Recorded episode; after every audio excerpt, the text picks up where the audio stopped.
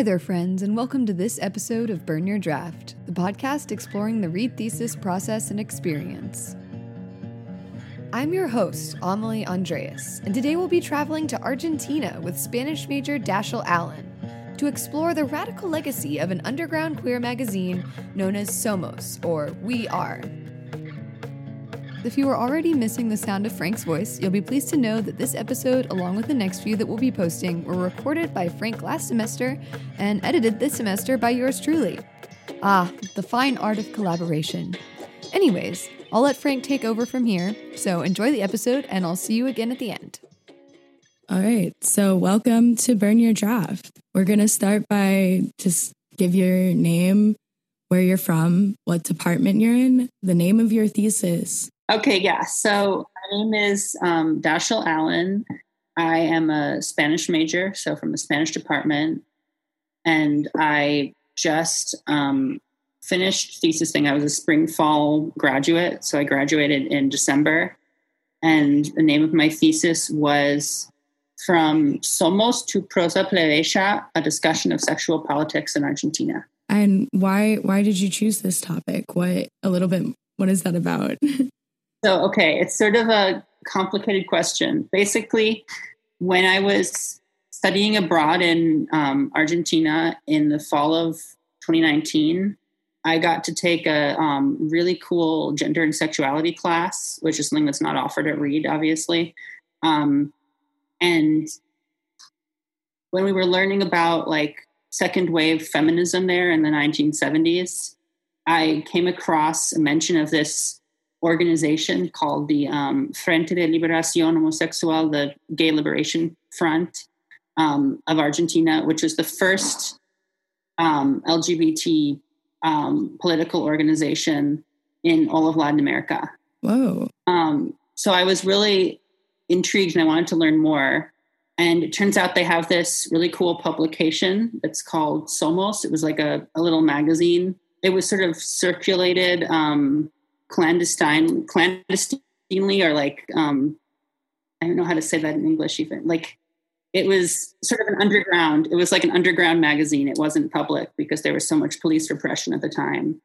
Um and i was just there's i was able to i was really lucky that there was a database that had it um, and i was able to access it.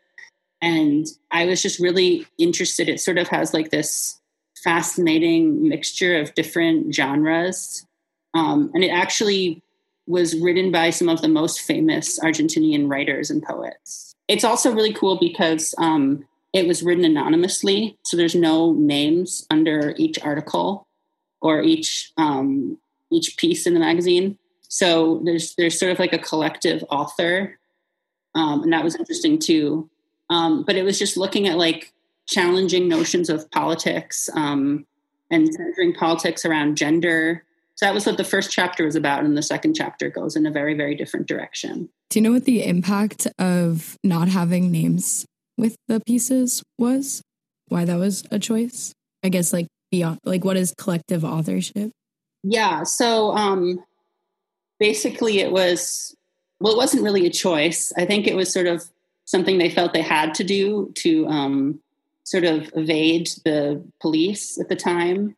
Got you. Um, but it also becomes like this interesting aesthetic, artistic choice at the same time.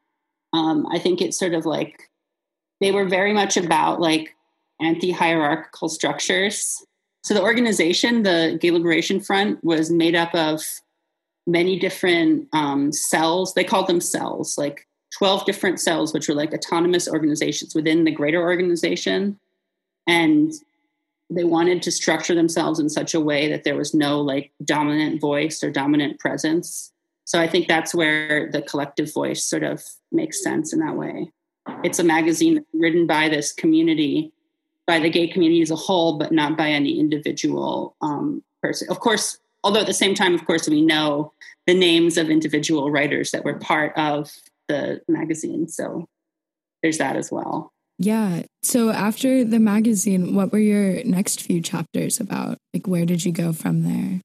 Yeah. So um, it's just two chapters. Two chapters. The second chapter, I um, focused on one particular poet and essayist. His name is Nestor Perlongher, um, who was a prominent voice in the organization and who, okay, so first I should backtrack and say the organization existed in a very small period between two dictatorships in Argentina, between 1973 and 1976. And when the second dictatorship came, there was like the organization basically had to be disbanded, and this particular poet was, um, I think he was in prison for like six months at some point as well. Um, anyway, he went into exile in Brazil, and he lived in Brazil until 92, 1992 when he died of AIDS.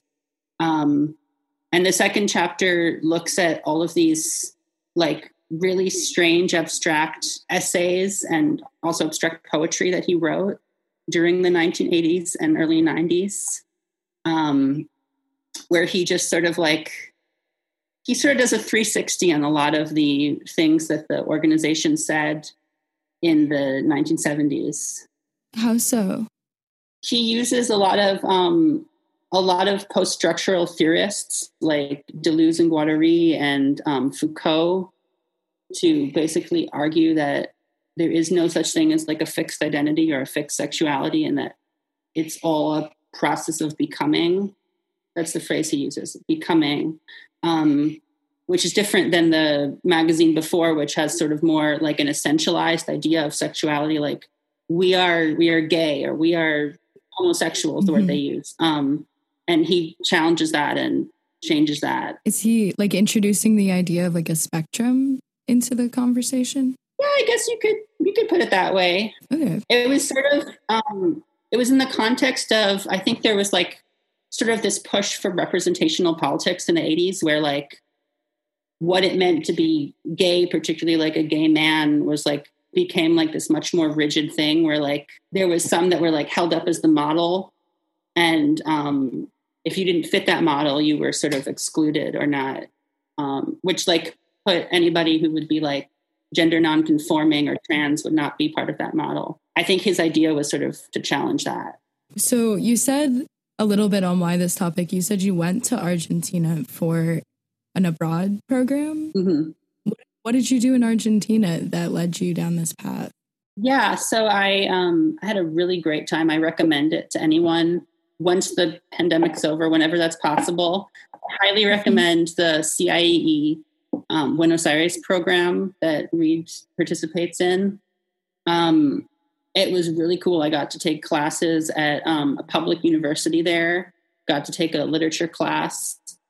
And this class was a gender and sexuality class, actually taught by the study abroad program, um, taught by this really awesome um, gender and sexuality professor who um, who just sort of like every week we learned about a different aspect of um, gender studies, but like in an Argentinian context. So we learned about how this is what I think fascinated me the most is that leftist politics in Argentina during the dictatorship, which is a whole nother conversation that they had these terrible repressive dictatorships, but um, that leftist politics were very, very sort of machista. They were very, very um, misogynist and um, male centered and not welcoming of anyone that was not monogamously heterosexual, um, which is sort of surprising or surprised me because we think of leftist politics in such a different way today, but it had a completely different meaning in the 70s. Um, so that was what the whole first unit of that class was about. And that's how I found out about this organization which was sort of the one of the few resistances to that. And they also they were also allied with allied with um, a few different feminist organizations that also had similar goals. So the next question I have is what was the outcome? And I know we talked a little bit about the chapters, but did you have like a come to the light moment or something where like you found your what you were looking for? Yeah. Okay, well, so I had a lot of different ideas um, when I started off. And I think one of the things I learned in the thesis pro- process was that I needed to narrow my focus. And I couldn't write about everything, even though the thesis ended up being like 75 pages. So long. Well, it still could have been 750 pages.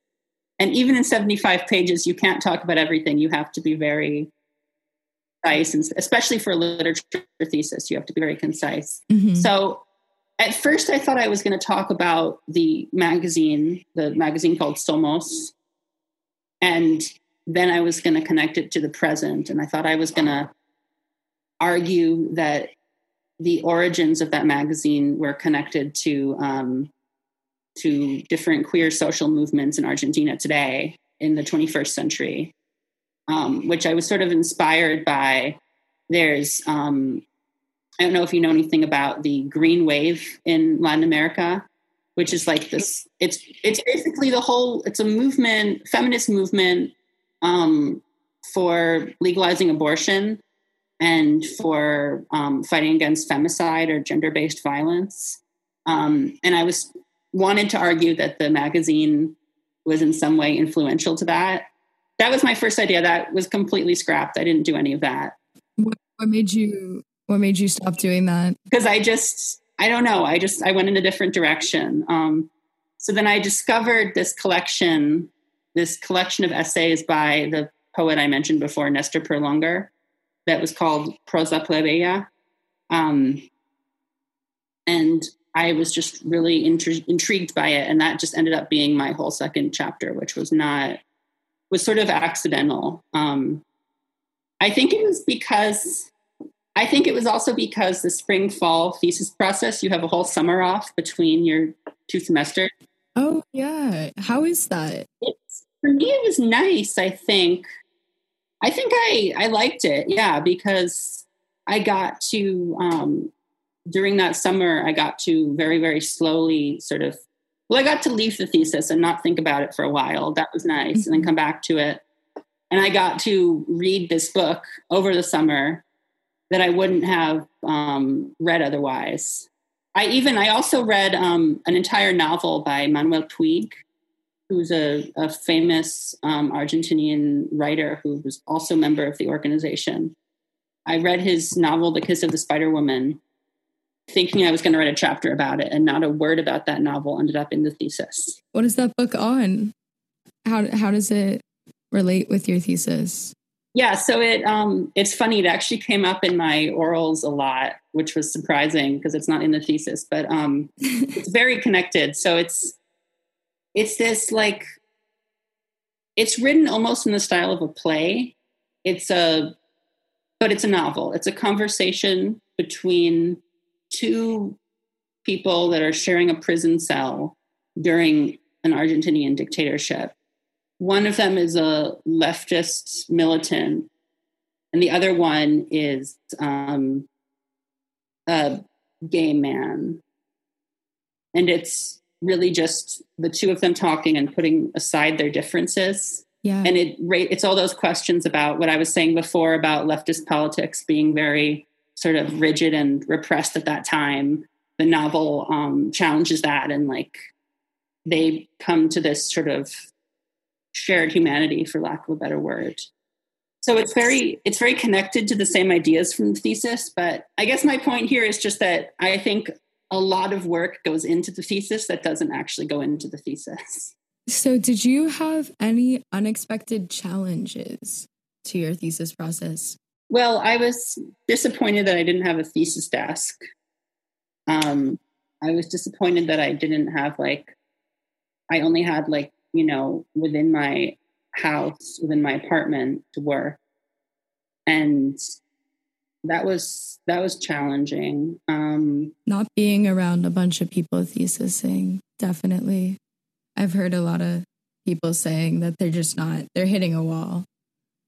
Um, yeah, well, I think it's funny to be a spring fall major anyway because you're so off sync with everyone. Yeah. um, one strange thing about the thesis process for me was I sort of felt like everything really, and it wasn't that I was procrastinating. I don't think I was really behind schedule, but everything sort of falls to place in like just one or two weeks towards the end. So I spent a lot of um, the fall semester, so my second semester, um, like trying my best to like keep up with deadlines and to like keep myself organized. I think, you know, Reed is already very, um, you have to be very like independently driven and motivated to succeed at Reed. And I think that the pandemic just made that worse. I had to really have a lot of self discipline, which I'm not very good at. I'm a person that puts a lot of pressure on myself and ends up with a lot of like, I don't know, almost like guilt. I would end up not doing as many hours of work each week as I thought I would. I would like in a typical thesis working week, I might end up actually doing like six hours of work when I was supposed to be or supposed to be doing like 12 or something.